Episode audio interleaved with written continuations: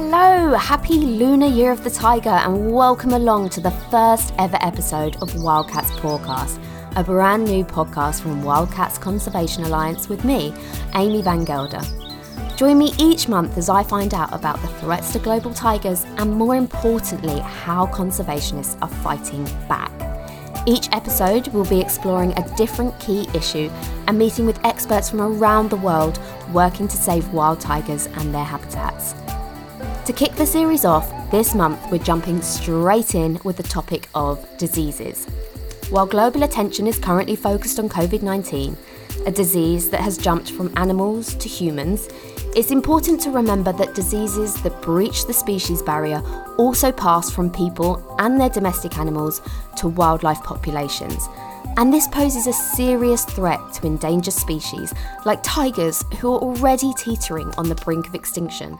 In this episode, I'm going to be joined by the Deputy Country Director from the Wildlife Conservation Society's Indonesia programme, Dr. Matthew Linkie, Freeland Foundation Surviving Together Programme Director Tim Redford, and wildlife veterinarian and epidemiologist Dr. Martin Gilbert from Cornell University. We discussed the top three infectious diseases which are having an impact on tigers, including indirect threats from African swine fever and lumpy skin disease, to the more direct impacts of canine distemper virus. One undeniable common theme you will notice between all three diseases is that the human disruption of natural systems is intensifying unnatural interactions between species and creating emergent infectious disease transmission pathways. But not only are we engaging in our natural environment in a more exploitative way, but we're also traversing it differently. The movement of people, animals, and animal products has increased dramatically through international travel and trade, which has effectively meant that diseases benefit from more freedom of movement than most of the human population. I had the absolute pleasure of sitting down with Dr. Matthew Linkie, the Indonesia Deputy Country Director for WCS and the Asia Coordinator for the IUCN SSC Wild Pig Specialist Group. He has recently led a study that investigated the spread and impact of African swine fever and has since been working on a joint position statement that outlines a collaborative approach to prevent the further spread of the disease and its cascading effects, such as through the loss of key tiger prey species in wild boar. To kick things off, Matt took us back to basics and gave me a bit of history about African swine fever. I mean, African swine fever, it's been around for centuries, so in southern eastern Africa, and it's endemic there within the common warthog. And it goes through these cycles with these soft bodied ticks that live in their burrows and they sort of keep reinfecting the warthogs, but they show no signs of clinical disease. Um, but then you do get these spillovers to domestic pigs. And then when it gets to domestic pigs, which is Scrofa, so the same species as the wild boar, it's, it's 100% fatality. And that's the real concern. And so from uh, Africa to Europe, there's been these three waves. So one in the 1950s to Portugal. I think that came on uh, contaminated plane food that ended up as pig food. Yeah, and then spread to the, the domestic pigs there, so, Scrofa. Uh, then it was, I think, in the 1967, the next one came again to Portugal, again on a plane. That one then jumped across to Brazil and the Caribbean. So it spread quite quickly there. And I think it was only in the 1990s they managed to eradicate it. And really strict control measures, so biosecurity, carcass disposal, uh, keeping it away from wild boar, things like that. Uh, and so you can see the, the, the difficulties there once it's out. That was genotype one. Then you get genotype two in 2007, and that's the more virulent one. And that came across in a ship, uh, again from southern Africa to Georgia. Uh, then it spread, and that was in uh, uh food, waste food, uh, that was contaminated with African swine fever, ended up in pig feed, which in many countries is illegal. Uh, and then it spread to Russia, to the Ukraine. And really, for a decade or so, it's just been cycling within the wild boar population, less than the domestic pig population. Uh, and, and again, you get, because it's density dependent, uh, you get the, the buildup of wild boar to a, to a high density, and then the fever, the virus can spread rapidly through that, knocks a lot of them out, uh, then dies down because there's fewer wild boar to affect, they're not spreading it. Uh, and it spreads just really, really easily. So secretions, excretions, so feces, urine, saliva, blood uh, can stay in a carcass for a couple of months. Uh, I think the record is in cured ham over a year. A couple of decades later, so we're now going to late 2019, it spread to China. We're not quite sure how. From there, over three years, it's just spread all the way through down to Southeast Asia, down to Indonesia. So uh, Vietnam, Cambodia, Laos. Um, it, it, it, made it across from mainland China to Taiwan in a cooked pork wonton.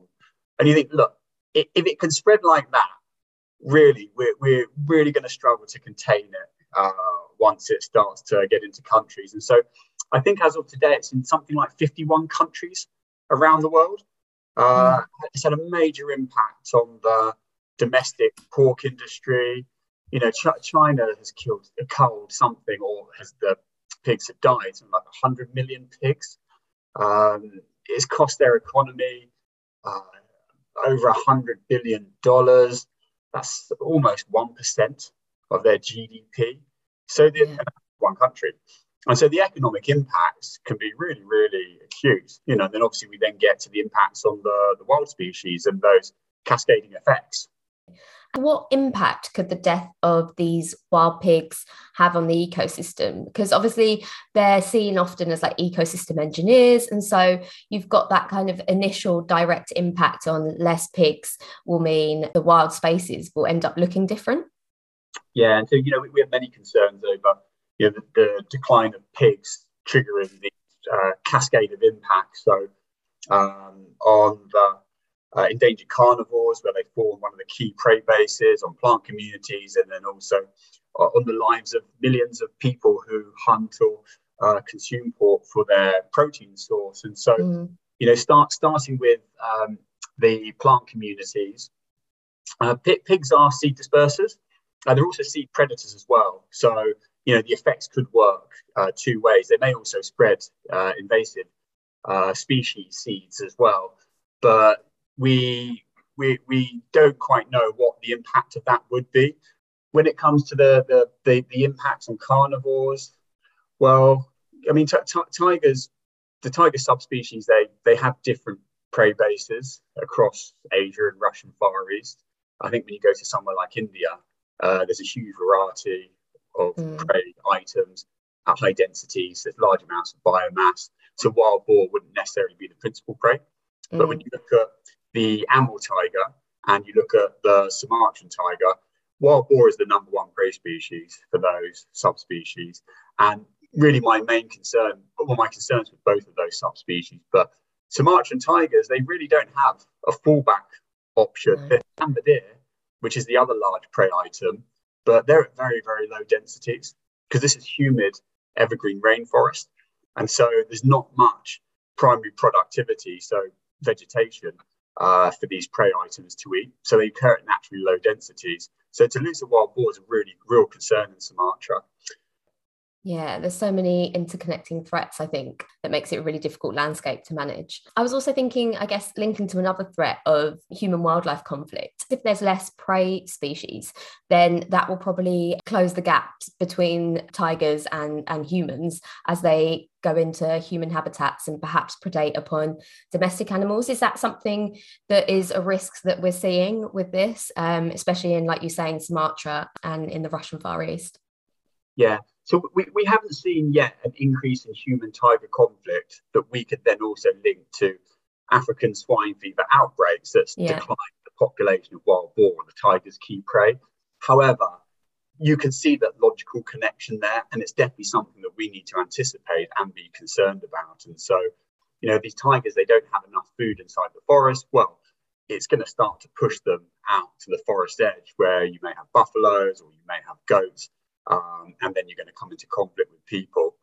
Yeah. I guess for me, I, I, it just emphasizes another point in terms of, you know, over time, over the decades, we've been seeing this increase in emerging infectious diseases, uh, particularly zoonotic diseases, and particularly those that have got uh, a wildlife species as, as a reservoir. And you know where where they you get these outbreaks of emerging infectious diseases is where we start to humans and livestock come into really close contact with wildlife because we're clearing the forest frontiers, we're fragmenting forests, we're weakening the immunity uh, of the forest, of the livestock, and of the people. And then you get these outbreaks, and there's just a whole combination of threats and interactions going on there. And so you could see that the human tiger conflict being part of that as well. And so I guess our response and something that we're looking at is okay, well, let's look at good livestock husbandry practices. Let's think about petting those goats in at night in tiger proof enclosures. It's something we've been doing a lot with the Indonesian government uh, across Sumatra. And that's worked really good effect. But it's not just that. You get there's education, there's awareness that's built into that. Know, there's just sort of talking through what some of these issues are. There's also setting up really a quite sort of rudimentary early warning system where those community partners would start reporting to you if they see um, pig die-offs or other signs like tigers coming out of the forest, or maybe even seeing the conditions of the tigers as they're looking weak and emaciated or something. So, um, you know, that, that's got to be part of the response that, that we have there uh, in how we're going to react to this. Is there anything else being done to control the threat of African swine fever outbreaks? The, I mean, mainly with the pork industry. So just to control the spread of the disease, so uh, culling, biosecurity, so they have really strict measures there. Uh, when when it comes, and it does work. So in Europe, they've definitely managed to contain the spread. Um, hasn't worked so well in other countries where they don't have those strict measures in place. Mm. I guess when it when it comes to the wild boar, though, you know, well, what, what what do we need to do? So first of all, we need to know where it's occurring. Uh, we need to have a common understanding that it is a problem and then its prevalence as well. So uh, having the surveillance set up, uh, get, getting getting local reports. You know, we're, we've been using a lot of media reports in Indonesia just to track the spread, yeah. and that's been really effective. But when you do get that, you do identify uh, these pig die-offs, and even if it's a dead pig, taking a sample, uh, you we need to we need to dispose the carcass. So ideally, you would incinerate it or bury it in a, a body bag deep underground, so it couldn't mm. be dug up by scavengers. Uh, and again, in, a, in an affected carcass, the virus can last for two months, perhaps even longer. So we've got to stop that from reinfecting other pigs. Uh, so uh, the correct disposal is a really key part. I, I, guess something that we then need to think about. So there's no vaccine. Uh, we've got to get a vaccine. In, in, in the US, I think there's been three successful trials with different vaccines. Uh, the Chinese government's working on one. Um, I mean, I do have hope. If you look at coronavirus, I mean, how quickly we suddenly develop this vaccine with everyone working together and just the sharp minds really thinking about how to mm. tackle it. We are seeing this happening now with African swine fever. I mean, just because of the economic impacts it's having, yeah. um, it, it, it's definitely um, a cost effective measure. So, is it inconceivable in the future that, that we just think about restocking some of these tiger landscapes? We had vaccinated pigs. I mean, they're a crop pest, so I don't think there's going to be much support for doing that. Yeah. But just the real concern is what, what, what are the tigers going to be eating in a lot of these areas? And so, you know, do, do we wait for this density dependent virus to, you know, really devastate a, a, population of wild boar? It drops to a low level. Um, you then have many individuals that aren't infected. They begin to begin to recover, and that's how you then to naturally restock or recover your tiger prey base. But that's going to take time. And then you think, well, what are the tigers going to eat in the meantime? And so, you know, if we start to then lose, you've got tigers that aren't eating enough. They're then forced to the edge of the forest. They're coming into conflict with people. You know, they may get caught accidentally in a pig snare or something like mm. that. Some other form of trouble. You know, we don't we don't have large populations of tigers that could really withstand these offtakes in many of these areas in Southeast Asia and the Russian Far East. And so, uh, you know, I think we do need to start thinking through all options, even if they initially sound a bit silly. Uh, mm. you know, let's give them some thought and critique them, and then see, well, does it really sound as silly as we thought it was at the end? And so, yeah, I mean that that that's what we're thinking about as well. But I think we've just got to control the infection right now. I mean, I think that's everything, something that everyone can agree on. Uh, you mentioned about coronavirus, and uh, do you think that since that ha- that's happened, um, diseases have been taken a little bit more seriously within well, zoonotic diseases within just animal populations, even if they aren't directly impacting uh, human health? There's definitely more attention, isn't there, to this? I, I, still don't feel that African swine fever. I mean, have, have we seen many articles in the BBC yeah. or the Guardian? There's been a couple for sure, but uh, when you think about the impact it's had and how you, if you could measure it in, you know, like one percent of China's GDP in a year, I mean that's huge, but yeah. got barely any coverage. Um, so I, I think again, I mean, you know, coronavirus, rightly so, the impact it's had on the world uh, has had all of the attention. Uh, and maybe perhaps that's why African swine fever and other emerging infectious diseases had less attention. But I guess, you know, going back, looking at some of these other emerging infectious diseases, like SARS, uh, the estimated cost was $40 billion. I mean, they did get a lot of attention, but not huge amounts. We didn't yeah. really learn the lessons from that in terms of closing those those pathways for wild meat consumption in, in wet markets and things like that, where you get these outbreaks and spillovers.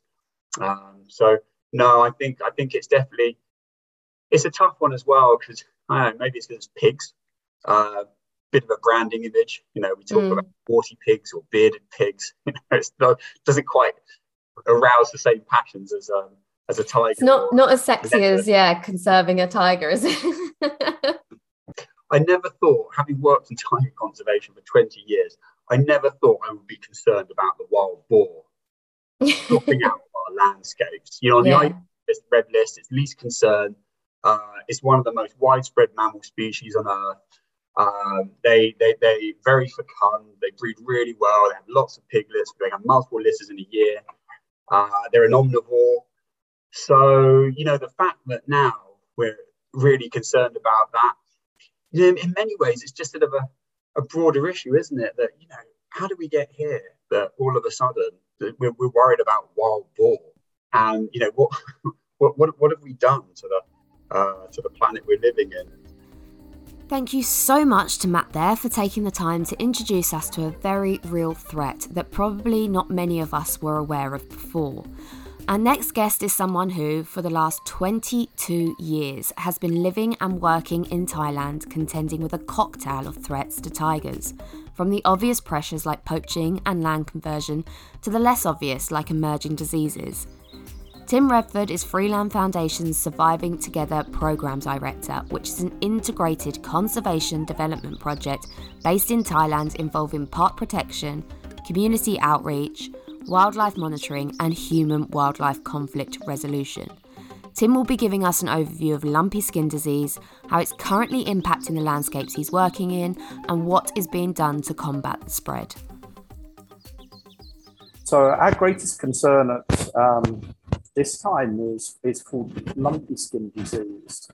And this disease affects cattle, and it's been recorded um, first, I think it first occurred in South Africa many, many years ago, probably even 100 years ago.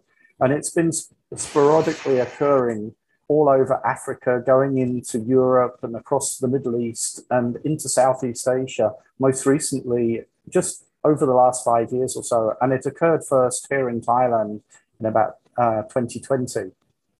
It affects cattle of all sorts, and it's been found in domestic cattle. And I think that's probably how it's transmitted around. You know, that as people buy and sell cattle, that um, it gets moved from one country to another. And there's a terrific movement of cattle across Southeast Asia.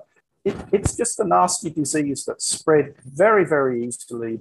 Yeah, the vectors for lumpy skin are uh, biting flies, mosquitoes, and ticks, all blood sucking animals. And they're quite common in the uh, tropical forests in Thailand and Southeast Asia. So, as the farmers illegally graze their cattle inside the parks, of course, they get bitten by all these parasites and it spreads very easily from one cow to another cow. It can go through, you know, directly from the pustules, or it can be from blood or saliva or other body fluids.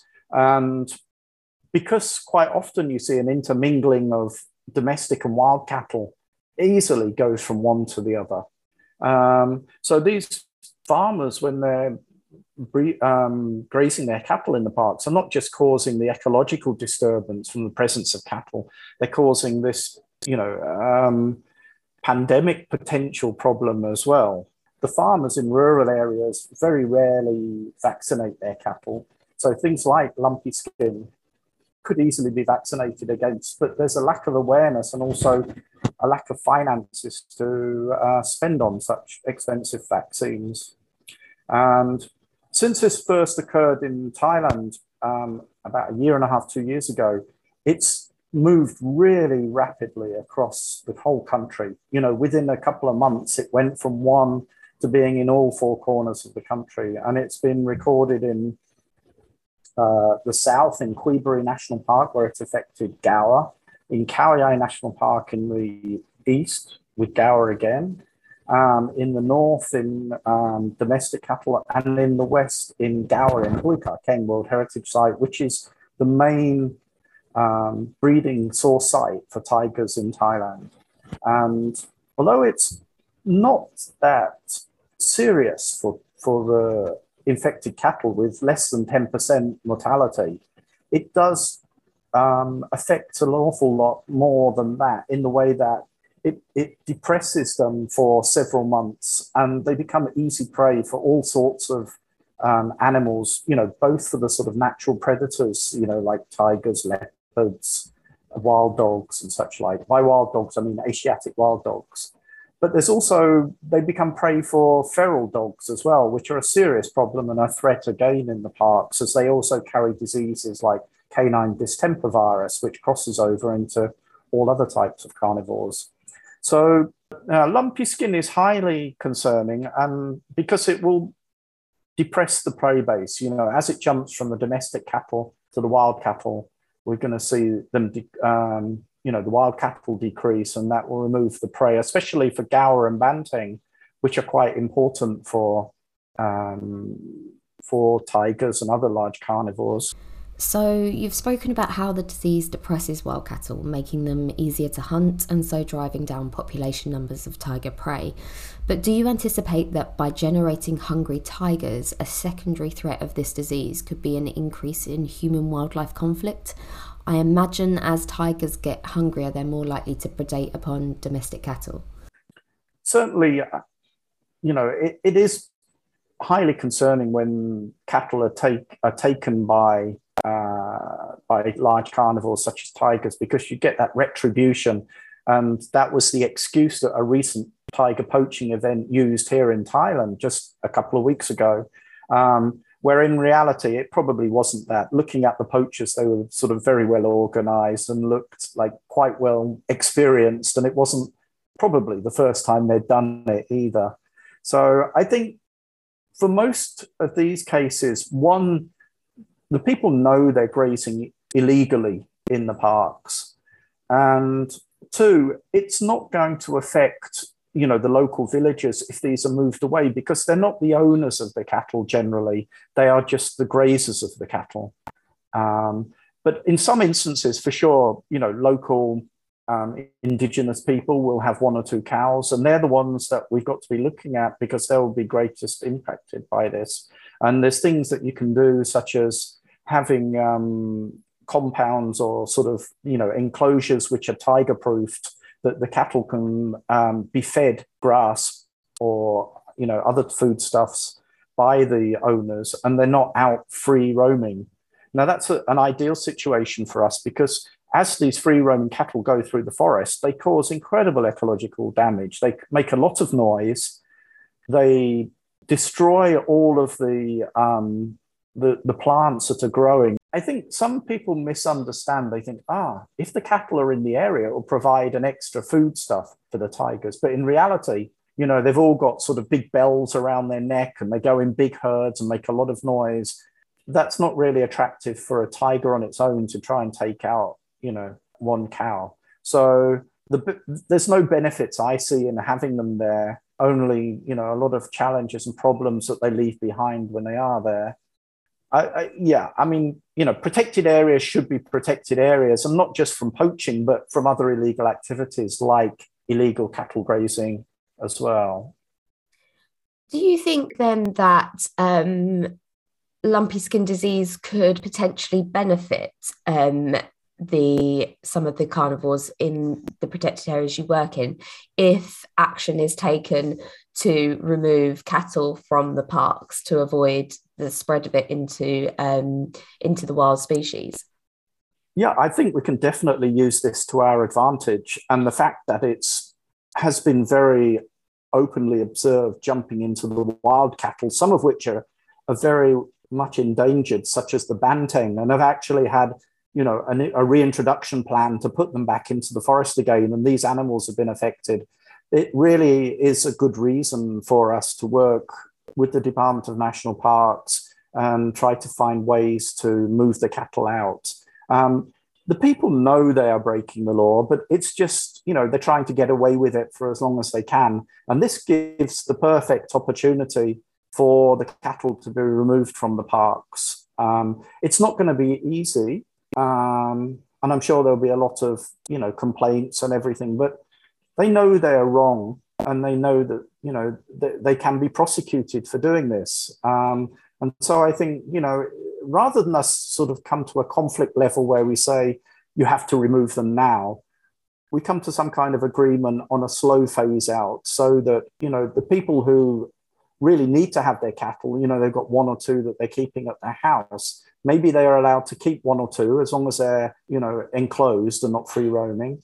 And the large sort of commercial grazers who have got, you know, thousands of cows they are the ones who move them somewhere else where they're not going to be damaging the environment or, um, you know, breaking the law. Um, is any work being done currently to to kind of action this? The challenge of illegal cattle grazing in Thai protected areas is huge. I mean, it's across almost the entire country, and so it's a really big job. And I, I I've been discussing this with a number of NGOs and we feel that if we can, rather than work on an individual site level, we would try to get some national policy introduced where, you know, the parks work with the cattle owners to phase them out. And, um, you know, this is going to be a huge job. And right now, you know, the protected areas in Thailand are struggling a little bit for finance because the government's um, resources and budgets have been reallocated to COVID mitigation, and so there's not a lot of spare money around at the moment. And this is this has affected our work. We first started in one park in Thailand, monitoring and counting the cattle. Who did they belong to? How did we contact the owners and such like? And we just started, and then two years ago, COVID came along, so everything's suspended right now. And you know, given the restrictions in having large meetings, which are required if all stakeholders are to be contacted, then it's going to be a bit of a challenge to reinstate these until you know things get back to normal again. Hopefully soon, um, you know, because every day, you know, there's more and more problems from these cattle. You know, the ecological damage and also the disease risk from lumpy skin and other diseases as well. A huge thank you to Tim, who took the time out of his busy schedule in Thailand to share his knowledge and experience with us. So far, we've focused on some of the indirect disease risks to global tiger populations through a loss in their prey base. But are there any diseases which tigers themselves can contract? I chatted to wildlife veterinarian and epidemiologist Dr. Martin Gilbert, who has worked for decades on understanding how disease affects populations of tigers and other threatened carnivores. Currently a senior research associate and professor at Cornell University, Martin has published his research on the exposure and impact of canine distemper virus on Amur tigers in the Russian Far East, and more recently, wild Sumatran tigers in Indonesia. Martin began by explaining a bit more about canine distemper virus. I mean, canine distemper virus is a is a pathogen that um, well, is no no longer really familiar to a lot of us in in uh, Western countries where um, dog vaccination is practiced regularly, um, but is, is still very common in a lot of the world where you know veterinary care is, is not uh, is not accessible to most people for their dogs. It's a it's a, a, a virus, obviously. It's a, um, an RNA virus, actually very closely related to measles. So in some ways, it's it's basically dog measles, um, or really carnivore measles, because that's the other aspect of it, although it, in its name, the the, the um, it's a bit of a misnomer, canine distemper. Although we we think of it as a, a dog disease, it's actually um, very widespread through the carnivore um, uh, the, the carnivore family, the carnivore order rather. that uh, most, almost all species are susceptible to. I was first picked up in uh, in big cats in captivity in North America, going back to the late 1980s. It was a uh, there were a number of outbreaks in rescue centres and in, in um, captive collections of uh, tigers, lions, and, uh, and other species of big cats. Um, it wasn't picked up in the wild until the early 1990s. The first first outbreaks were recorded in, in East Africa, in um, uh, in Tanzania, and also later in um, in Kenya, in uh, the lion populations there. Um, those early outbreaks were actually quite spectacular. So, uh, lions, being a, a social species, um, are much more exposed to transmission from um, you know from, from animal to animal and so it spread spread really widely through the Serengeti in the early 1990s and during that that outbreak around of a population of about 3000 lions about a thousand lions disappeared at that time. It was was really quite severe. With tigers you were saying how like with lions the the way they behave had impacted how quickly it spread. And is this something that we can anticipate within the tiger subspecies? The initial thoughts would be were because tigers and uh, are, are, very unlike um, lions they're not social species there's very little opportunity for transmission from from individual to individual and so we thought that they're um, you know, the, the, the likelihood of spread through the population was, was very low. Um, that, that has, um, has, has not, not uh, shown to be true in that in, in the sort of 2010, we, uh, we saw a number of cases and cases over a very wide, uh, a very wide area.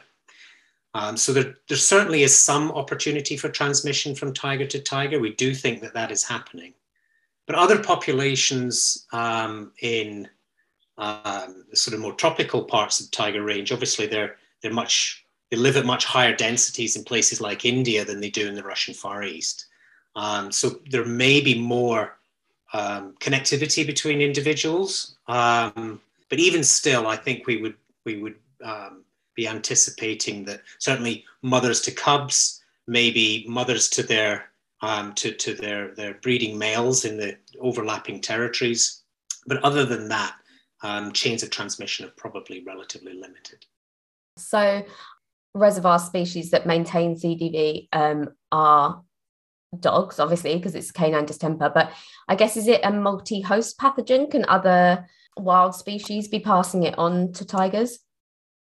Certainly. I mean, this is this is really the secret of distemper's success is it has a very wide host range um, although we are most familiar um, eh, with with transmission in domestic dogs the fact that other wild wild carnivores are susceptible really the virus doesn't discriminate it's able to it could move from a uh, a dog to a wild carnivore or a wild carnivore to a dog if there's opportunity for it to do so um, and so really where where the reservoir and the identity of the reservoir, the species that make up the reservoir of distemper, is really a function of the environment. If it's an area where there's large numbers of um, susceptible wild carnivores that are living in circumstances where um, the opportunity for contact is, is, is there, then they would um, uh, there'd be a good a good chance that they would take the um, uh, they, they would form the reservoir. Alternatively, if it's an area where domestic dogs are freely able to move around um, and are um, uh, and are, are, and are unvaccinated, then domestic dogs could play a major role, or both. You know, if there's opportunity for transmission between the two, then uh, um, the virus can readily move between those different um, different groups. So, how does canine distemper virus actually affect tigers, and how deadly is it for the species? Well, that's that's a key question. It's a key question when it comes to um, us being able to predict how much of a, an issue distemper is to, to a population. And the short answer is we don't have very good information on that.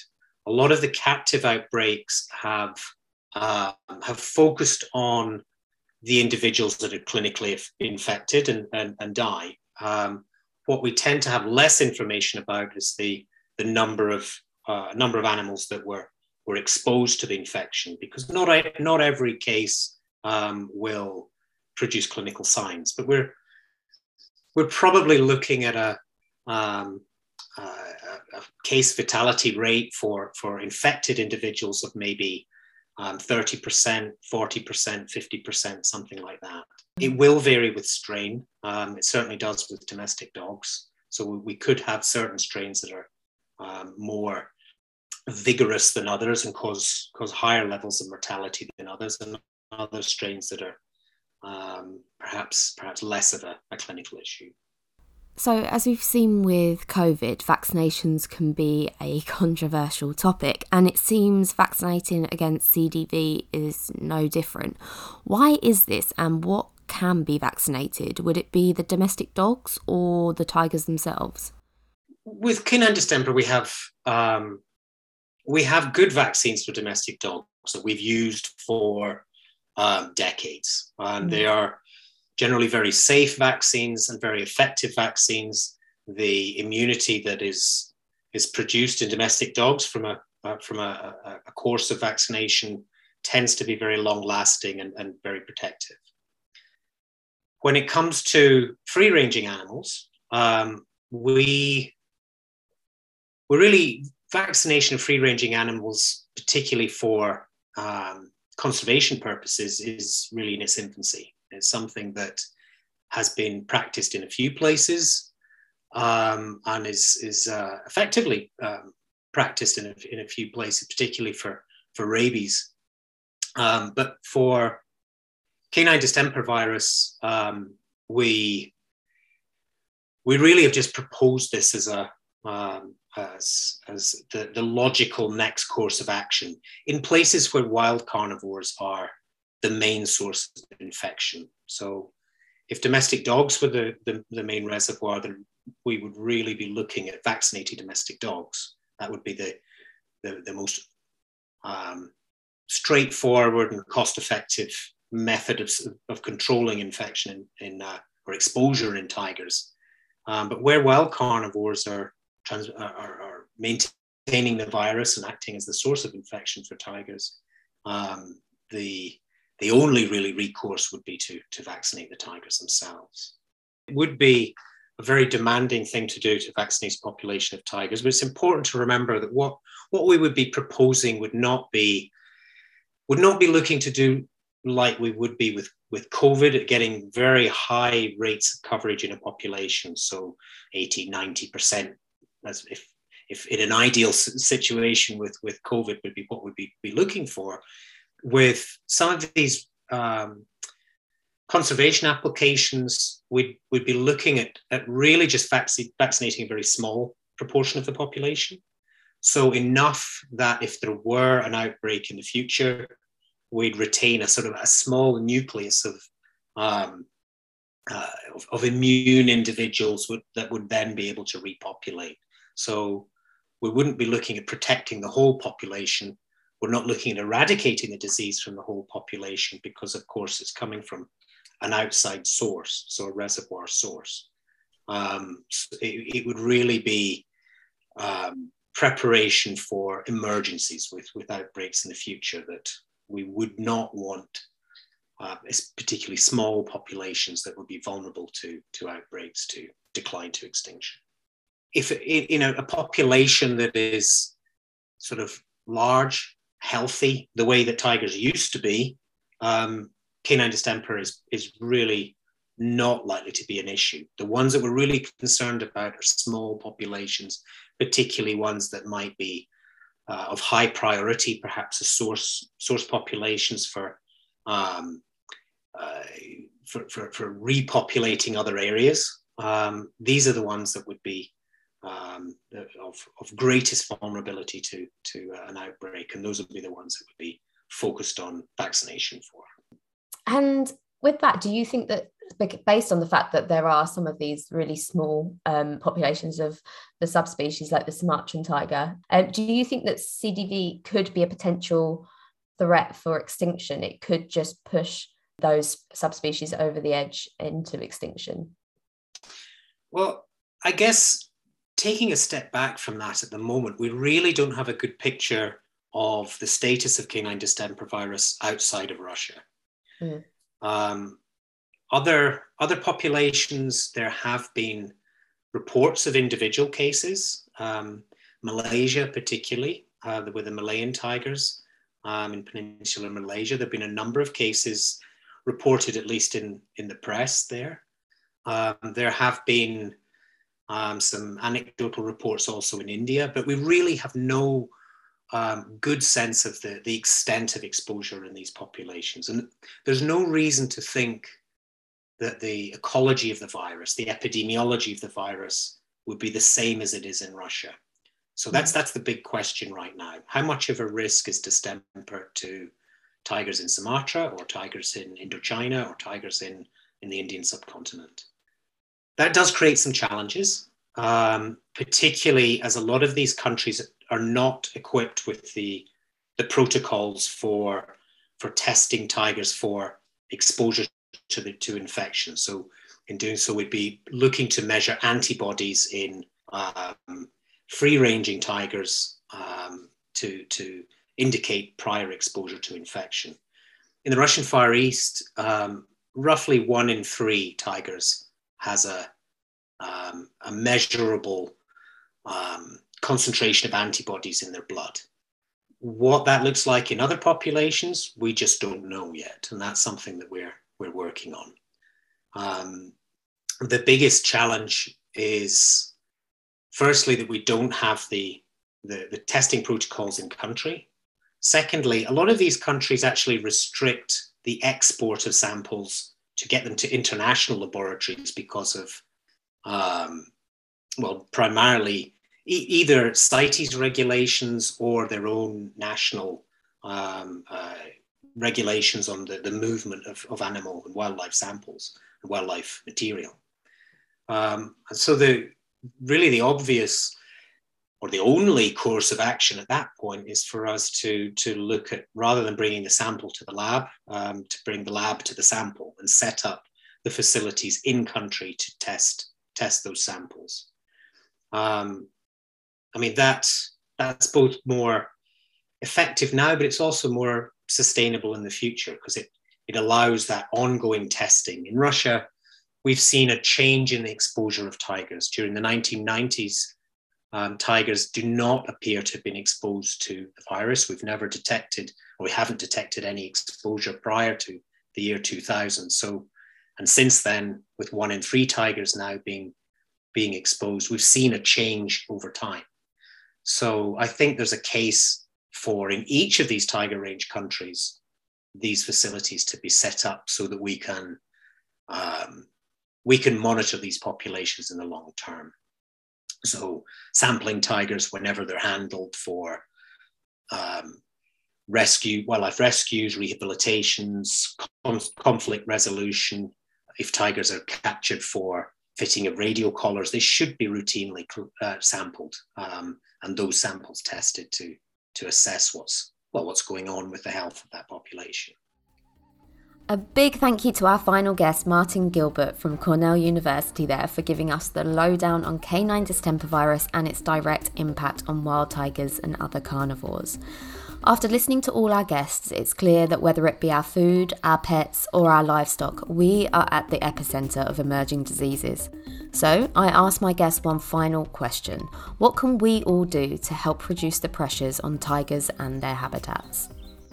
I mean, there's the obvious one that you could donate to a conservation charity because those funds really do make a big difference. And that would help a lot of the site based measures like the, the range of patrols or uh, vaccinating livestock. So you can boost the immune systems of the livestock that are at the forest edge. So they're less likely to get infected because they don't have the weakened immune system. I mean, stuff like that makes a difference. Um, you know, again, we've got to we've, we've got to somehow stop stop these deforestation rates from going up. And so looking at the products that you do buy in the supermarkets, okay, that's a just a, a generic response, but it is an important one. Yeah, it's important. It does make a difference. Um, who you vote for as well. I mean, I think with the with the government that we have, the UK government anyway, they certainly put a lot of these financial pledges for protecting rainforests and biodiversity. So, you know, making sure that those pledges are followed through on, which we believe they will be, um, that's all uh, important uh, for this. Yeah, I mean, I often think about this, and some of it is a little bit abstract. You know, it's far removed from you sitting in your house, you know, watching TV or, or whatever else, but they are connected.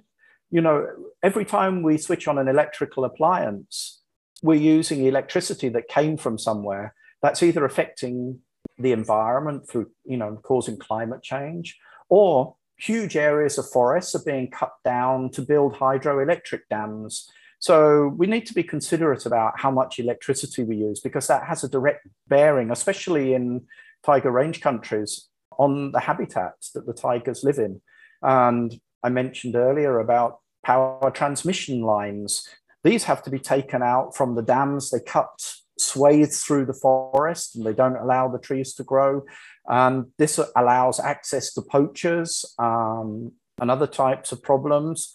So, yeah, electric is a big source, a big problem source. Um, what else can we do? I mean, be considerate in what you buy and whatever. Obviously, you know, I think most people listening wouldn't buy anything to do with tiger parts, but they might not consider about items that are indirectly connected to tigers, you know, prey items or, or even wooden items that come from, you know, unsustainable forests. You know, illegal logging is huge. You know, it's sometimes things are even hidden under, you know, legal certification. Buyer beware, really look into what you're buying and where does it come from and is it really legal you know ask questions i think that's really important um, also, I think, you know, as people go around the world, you know, visit tiger parks. You know, every time someone goes into a tiger reserve, it's money that comes not just to the park, but into the local community.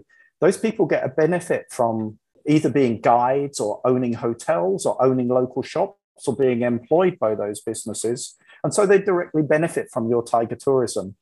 Um, so I, I, really think that's very, very important, you know, to, to put money back into the community so they benefit from having these dangerous wild animals on their doorstep. Um, I think that's very, very important.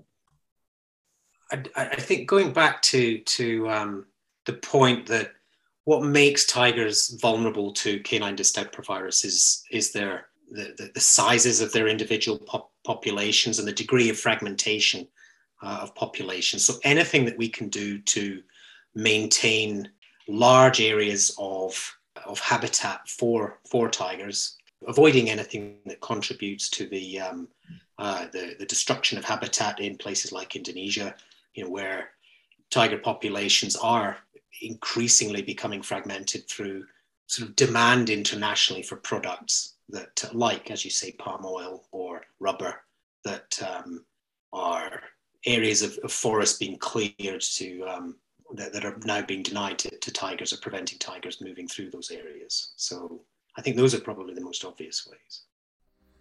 And there we have it. That's the end of our first episode. A massive thank you to all of our guests today, including Matt Linkie from WCS, Tim Redford from Freeland Foundation, and Martin Gilbert from Cornell University. They have helped us dig into how infectious diseases are impacting global tiger populations and how the interconnection between people, animals, plants, and their shared environment has an impact on the health outcomes for all involved. Look out for our second episode airing next month, where I'll be joined by some more special guests. And please do subscribe so you don't miss a single episode, and I'll see you next time. Thanks for listening.